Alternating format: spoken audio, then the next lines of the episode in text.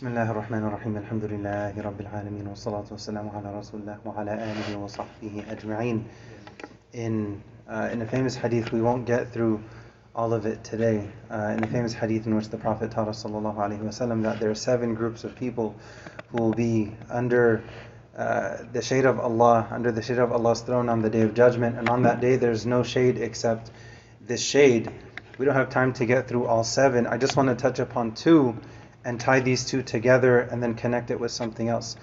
Uh, one one group that's mentioned are those whose hearts are tied to the masajid, those whose hearts are tied to the masjid, and this could be wherever they go. If they're living in one state or another, in America, their heart is connected to the masjid. If they live in a, di- they move to a different country, their heart is connected to the masjid. There's this, there's this connection that they have that they really care about. So this is one group of people. Another group those who they give charity, they give generously. They give with one hand such that the other hand is unaware of it. One one reflection to take from that is that they give so much that they actually lose track of the different places they give sadaqah and maybe they get a donation receipt the following year and they completely forgot that they even gave to that that one cause to help this one group of people or to help that one person or you know whatever whatever it may have been. They just they give and they give and they give. So the, the, the connection that I want to draw, those who pray in the masjid consistently and those who are generous, in reality, this is the this there's something shared here. These aren't necessarily two distinct groups, but the idea is for these groups to be meshed together. When you look at Surah An-Nur, the famous ayah of Nur, after this ayah, Allah talks about the masjid and the people in the masjid. And Allah says that these are people of prayer and these are people of charity. And Allah says, for them, لِيَجْزِيَهُمْ أَجْرَهُمْ بِأَحْسَنِ الَّذِي مَا كَانُوا يَعْمَلُونَ They're rewarded based on the best of what they used to do. They're rewarded not just based on something good they used to do, but based on the best of what they used to do. And Allah provides however much He wants for whoever He wills. I want to connect this with Surah Quraysh.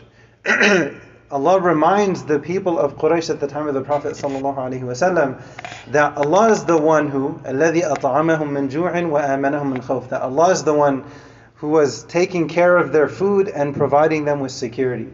If a person has food and if a person has security, these are two of the greatest blessings that a person can have. And I want to touch upon this because we see a lot of the turmoil going on in the world. There's a lot going on in Afghanistan. We ask Allah to send peace and tranquility to the land of Afghanistan and the people of Afghanistan, as well as to Haiti, as well as anywhere else in the world. Unfortunately, there's a long list. We ask Allah to send peace and tranquility to whoever is struggling with whatever, wherever.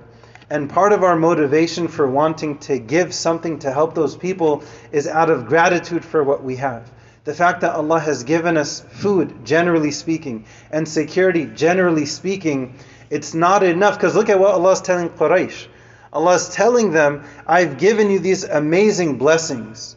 So you have to, فَلْيَعْبُدُوا رَبَّ هَذَا الْبَيْتِ Right? الَّذِي أَطْعَمَهُم مِّن جُوعٍ وَآمَنَهُم مِّن خَوْفٍ It's not, it's not free. There's an expectation that Allah has. Show gratitude. Worship Allah alone. So it's it's connected with something. So the fact that Allah has given us these blessings, if we're truly grateful for them, then we should do what we can or give what we can to help those who may not have as much food, may not have access to food, they may not have security, they may not have access to healthcare or, or whatever it may be. Look at the, I'll conclude with this. Look at the dua of Prophet Dawud and Prophet Sulaiman. They were kings and prophets. Imagine this. And Allah tells us in Surah An-Naml that they both made this dua. They both said, Alhamdulillah alladhi faddalana ala kathir min ibadihi al-mu'mineen. Allah says that they said Alhamdulillah, they thanked Allah and they praised Allah, the one who favored them over many other believers. So there's the gratitude, there's also the humility.